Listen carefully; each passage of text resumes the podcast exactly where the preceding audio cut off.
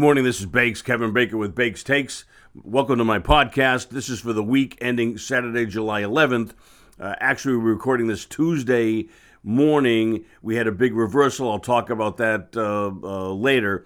Uh, number one, uranium 2.0. But wait, there's more. Uh, we, we, Mike, we've hit a nerve here, and there's there's a lot of people interested in uranium, and my chart and and the fundamental work is coming together. We're gonna have a lot of I think, really neat interaction going on, and it's already started.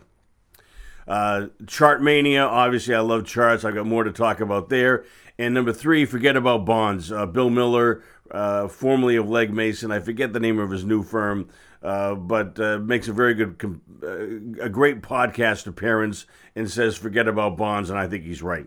All right, Bakes Take. Here's my first one. Fan mail calls Mike uh, uranium has has has touched a nerve.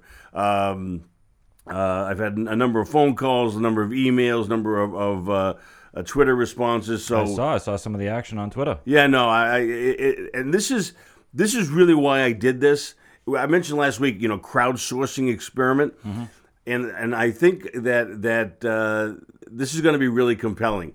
I see something in the charts. Someone else has an opinion uh, we hopefully get together and all make a lot of money. Mm. And, uh, you know, and there's a lot of very bright people out there that, you know, quote unquote, are not money managers, but they just care about their own money. Yeah. And so they pay a lot of attention. They're turning us on into information. And I want to be the hub. We want to be the hub mm-hmm. that puts it all together. So, I love it. Uh, I we're growing. I'm, I'm, I'm pretty. I'm, I'm pumped up more than usual today, and I'm always pumped up, as you know. So thanks to the fans for pumping you up. Uh, amen. Yeah. Amen. Uh, here's uh, Ben. This is from the YouTube channel URA, uh, which is the ETF I mentioned, exchange traded fund.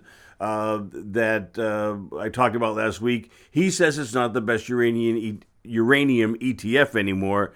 Uh, I think he might be right. Uh, they they they rebalanced in the past two years, and and they they've de-emphasized, maybe intentionally, maybe not, the uranium miners. He mentions two pure play ETFs. North Shore Uranium ETF, URNM is the symbol. Horizon Uranium ETF, HURA. That is uh, a, Frankly, I can't get it into my chart system, so I'm going to focus on URNM. But if you out there have other ideas in uranium that I should pay attention to, I uh, I want to hear about it. Uh, uh, another fellow wrote in. I was literally writing the exact same thing when I read your comment. So there's a uranium audience out there that I want to address. Here is the chart of URNM. Uh, a couple of points. Uh, it, it's a pretty chart and uh, but it's thin, it's meaning it only trades uh, 2,900, 3,000 shares a day. So you and I can buy this as individuals, the institutions can't. It's roughly $90,000 a day that trades. Now, that's going to go up, I think, if we're right.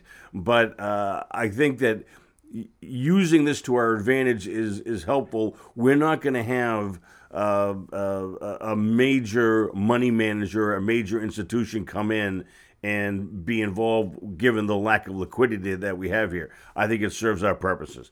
Um, these are the top 10 holdings. And again, uh, I mentioned that, that URA last week, the number three holding was Barrick Gold, which is almost entirely gold, bit of copper, and very little uranium. Here, this is more uranium centric and uh, and more diversified.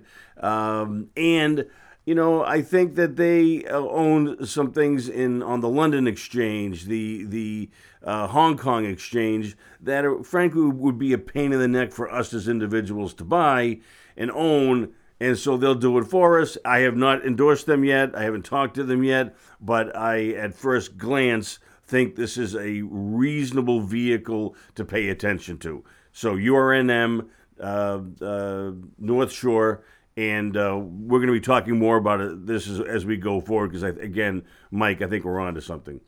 Uh, Azarius Capital. Uh, this is this is uh, again. This is one of the great things about the show.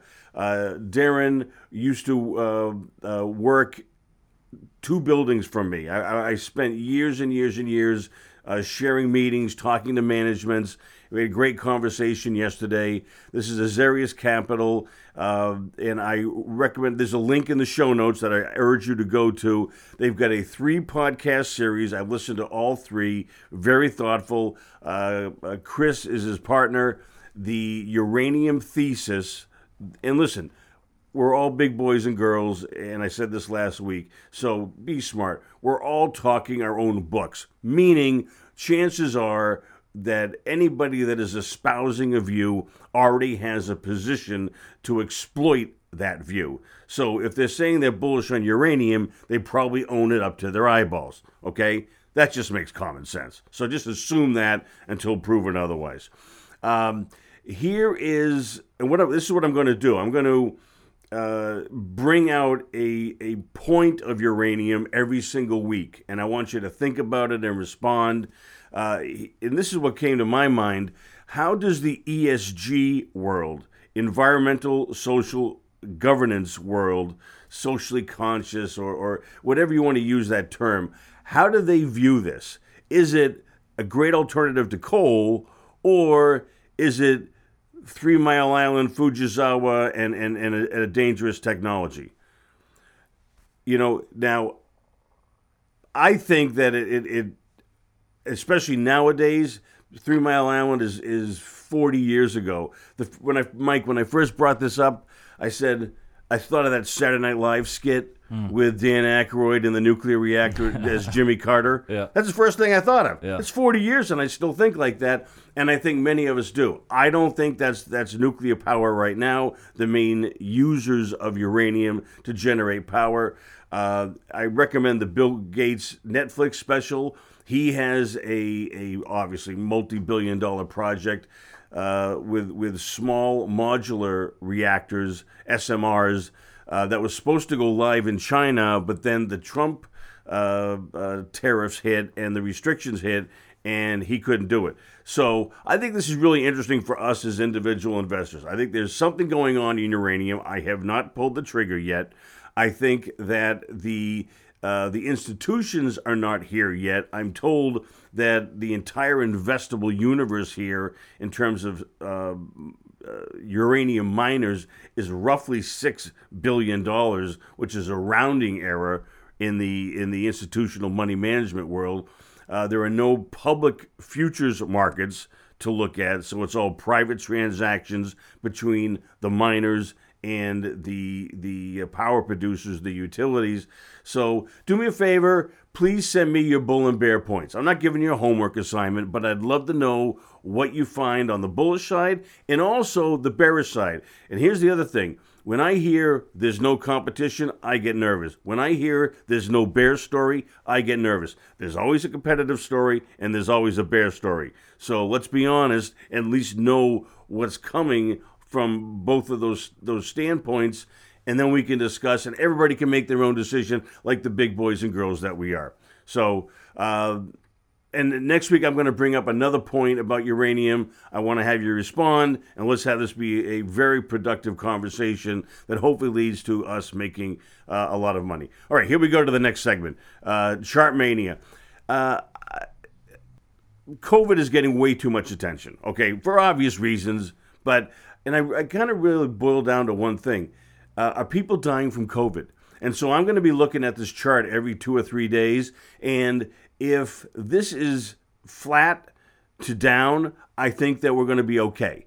If it goes up, the the the the reason stocks have been ripping here from the March low is talks about vaccines and what have you and, and, and, and COVID is in the rearview mirror. If COVID deaths start picking up, then I think people say, hold on a minute, we got to call into question 2021 earnings, 2022 earnings. Right now, this looks like a minor blip off the bottom. The, the, the media likes to talk about cases in, in Florida, Texas, Arizona, etc.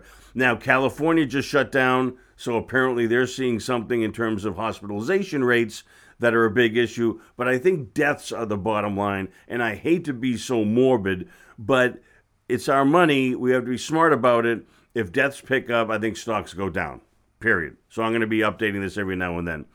Uh, here's the S&P, and I'm really glad we did this on Tuesday versus yesterday because the market yesterday was screaming. The Pfizer put out positive news about being fast tracked for their COVID vaccine. By the way, they announced that right before the futures opened on Sunday night, and so the futures were ripping, you know, coming out of the gate. Which is uh, another point. Watch out for that first half hour of trading. That's the especially on Monday. That's the emotional uh, part of the day where the headlines get crystallized, people react, shorts get squeezed, etc. What happened yesterday was we ripped for the first in the morning, and then in the afternoon we said, okay, that isn't as bullish as we might have first believed, and so let's get back down to uh, reality. And we finished on on uh, on a down note. And look at that pink volume, Mike the volume picks up on the down days. And I know I'm beating this drum too hard. We were up for the year for about an hour or so, and then we couldn't. I mentioned last week, how, Mike, remember how it was Yeah. tired? Yeah. That's the word that resonates in my head. Yeah. The market was tired. It is tired. So even positive COVID vaccine news from Pfizer, not a little biotech that's never put a product out. Pfizer, you know, multi-billion dollar, you know, multi-decade corporation, S&P 500 stock, uh, uh, th- that couldn't that couldn't keep the market going. And so we reversed. We closed at the lows on big volume again. Here's the Pfizer chart, and uh, okay, it looks better, but harkening back to prior shows, what did we do? We rallied into resistance on big volume. To be fair, you know, if you have a, a, a vaccine that that uh, brings hopium, Guy Adami's term from CNBC, uh, but you know, so the market's up. Th- the, the the Pfizer was up three percent yesterday, maybe a little bit more, uh, but we hit resistance at thirty six, and we couldn't get above it. And so, what are they? And, until they say we're producing vaccines and selling it, or we have an FDA approval, I don't see how the stock goes up a heck of a lot. That's me. Um, and please, you know, argue with me if you want but I think they've kind of uh, taken their best shot, and this is what you get: a three percent bounce into resistance at thirty-six bucks. I don't see reasons why it goes up a heck of a lot from here. There we go. This is the next chart.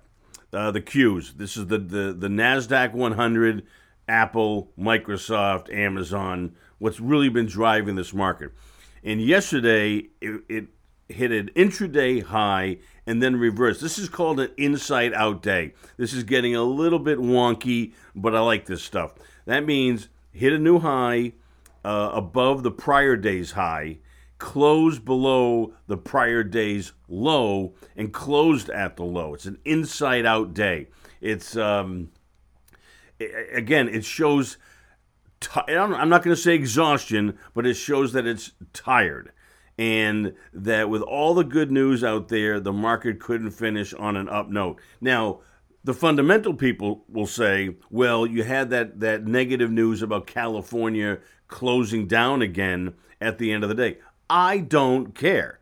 It is an inside out day on big volume, and with all the news that's out there the positive Pfizer COVID news and the negative California reopening news or closing down news the, the stock market ended up on the, uh, ended down at the low on big volume so do with that what you will I think it's a tired market here is, I think, one of the prettiest charts out there. Mike, uh, we were talking about volatility. We, we, we have that Howard Marks chart from prior shows about positive COVID news, uh, uh, negative reopening news, and here's the tug of war. And we're four months, less than four months away from the election. This is going to be a fiasco, in my opinion. Uh, volatility is picking up, and the volume is too. And I think, well, you know, once we get through 44 ish on the VIXM, the medium term VIX futures, we're going to see some follow through. Now, we're not there yet, but that is a pretty base and a pretty chart with volume doing the things that you want it to do. So stay tuned for that. Didn't have anything from the reporters of the week, uh, but podcasts of the week, let's go to that. Uh, Barry Ritholtz, uh, Bloomberg uh, uh, Masters in Business podcast is really terrific. I mean, week in, week out, I think really, really good.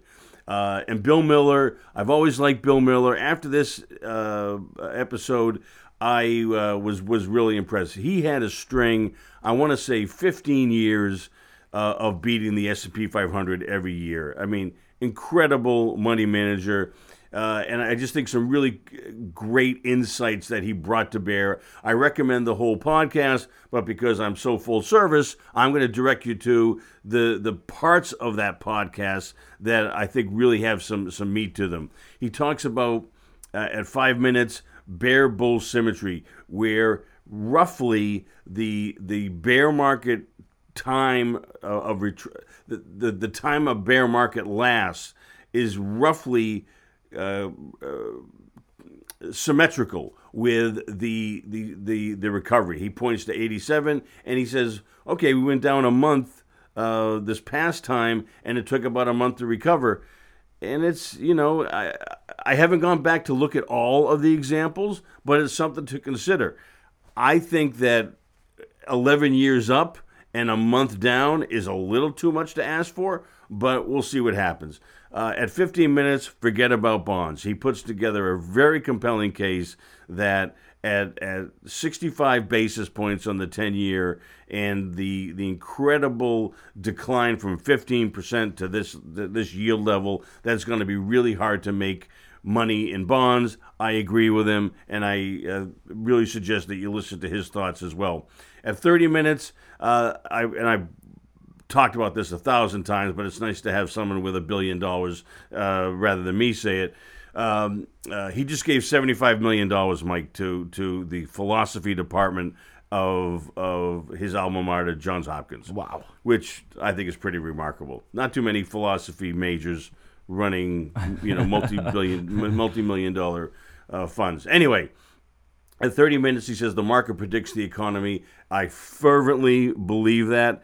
Uh, it, it, it is a discounting mechanism. It is the wisdom of millions and millions of really smart people, smart investors, divining not what's happening in July of 2020, but, but the full years of 2021 and 2022. So interesting. 47 minutes, he, he talks about. Uh, free cash flow yield and return on invested capital as ways that he has become a a value investor with a twist. My words, not his. Which is why he had a, he ran the Legg Mason Value Trust and was you know owned Amazon up to his eyeballs. He's a huge Bitcoin investor, which does not fit those those those, those uh, metrics that I just mentioned. But he's a, a, very independent thinker, and the philosophy department at, at Johns Hopkins has served him well, to put it mildly. At 51 minutes, and this was I thought great. Uh, focus on what the Fed is doing, not what I think it should do. And uh, no truer words were said. Me opining or you opining on the Fed buying corporate bonds or junk bonds or ETFs, it doesn't matter. They did it, they are doing it, and how do you make money from it or how do you avoid losing money from it? And I just think it's a great point to remember uh, my my high school football coach always said, "What could have happened did," and I think it, it's as valid today as it ever was. The he's calling at 55 minutes. He calls for new highs for uh, the end of the year. Pretty bold call. We'll see if he's right. Um, and then at, at um, an hour and eight minutes, he recommends reminiscences, reminiscences of a stock operator by Jesse Livermore, I'm almost positive I have that right. I've read it several times. He reads it every year, and it it, it, it comes back from the experiences of the crash of, of uh, 29 and, and subsequently. And I just think it's a great, uh, number one, a great book to have on your shelf and read and, and be reminded about.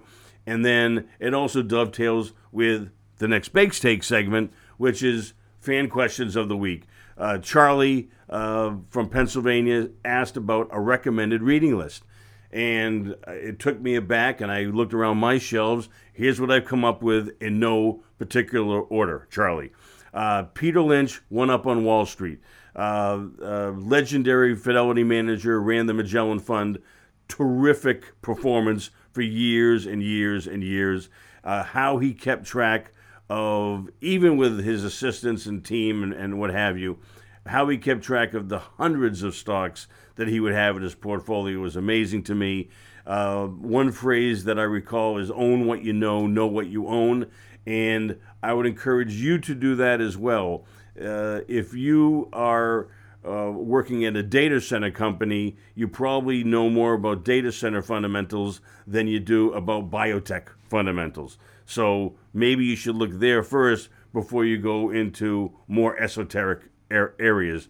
And I picked this, and this was sort of accidental, but I realized Peter Lynch is a fundamental analyst, meaning it's revenues, margins, earnings, growth, the, the nitty gritty of the financial statements. Um, and so then I went to my next one. Uh, Michael Lewis, I confess, The Big Short. I love the movie. I didn't read the book, okay? But uh, I think the movie is, is, is fantastic.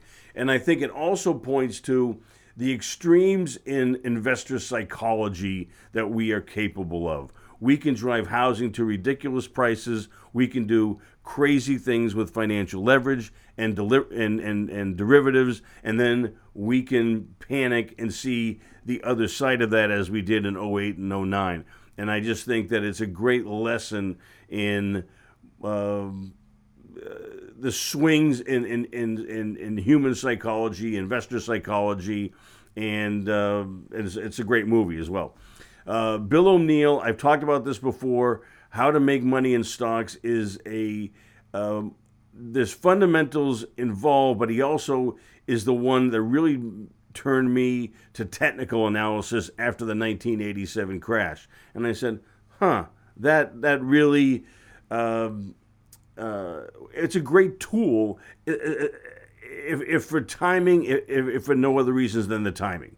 Uh, you know, yes, you need to know the business. You need to know why the revenues grow. You need to know why the margins expand. You need to know why the earnings are growing more than people expect so that the multiple expands and all of that great stuff. But the technicals, the charts really help. And my other favorite book, which I've talked about here before, is How to Make Money Selling Stocks Short. Now, I think short selling gets too involved for many people unless you're really willing to spend the time.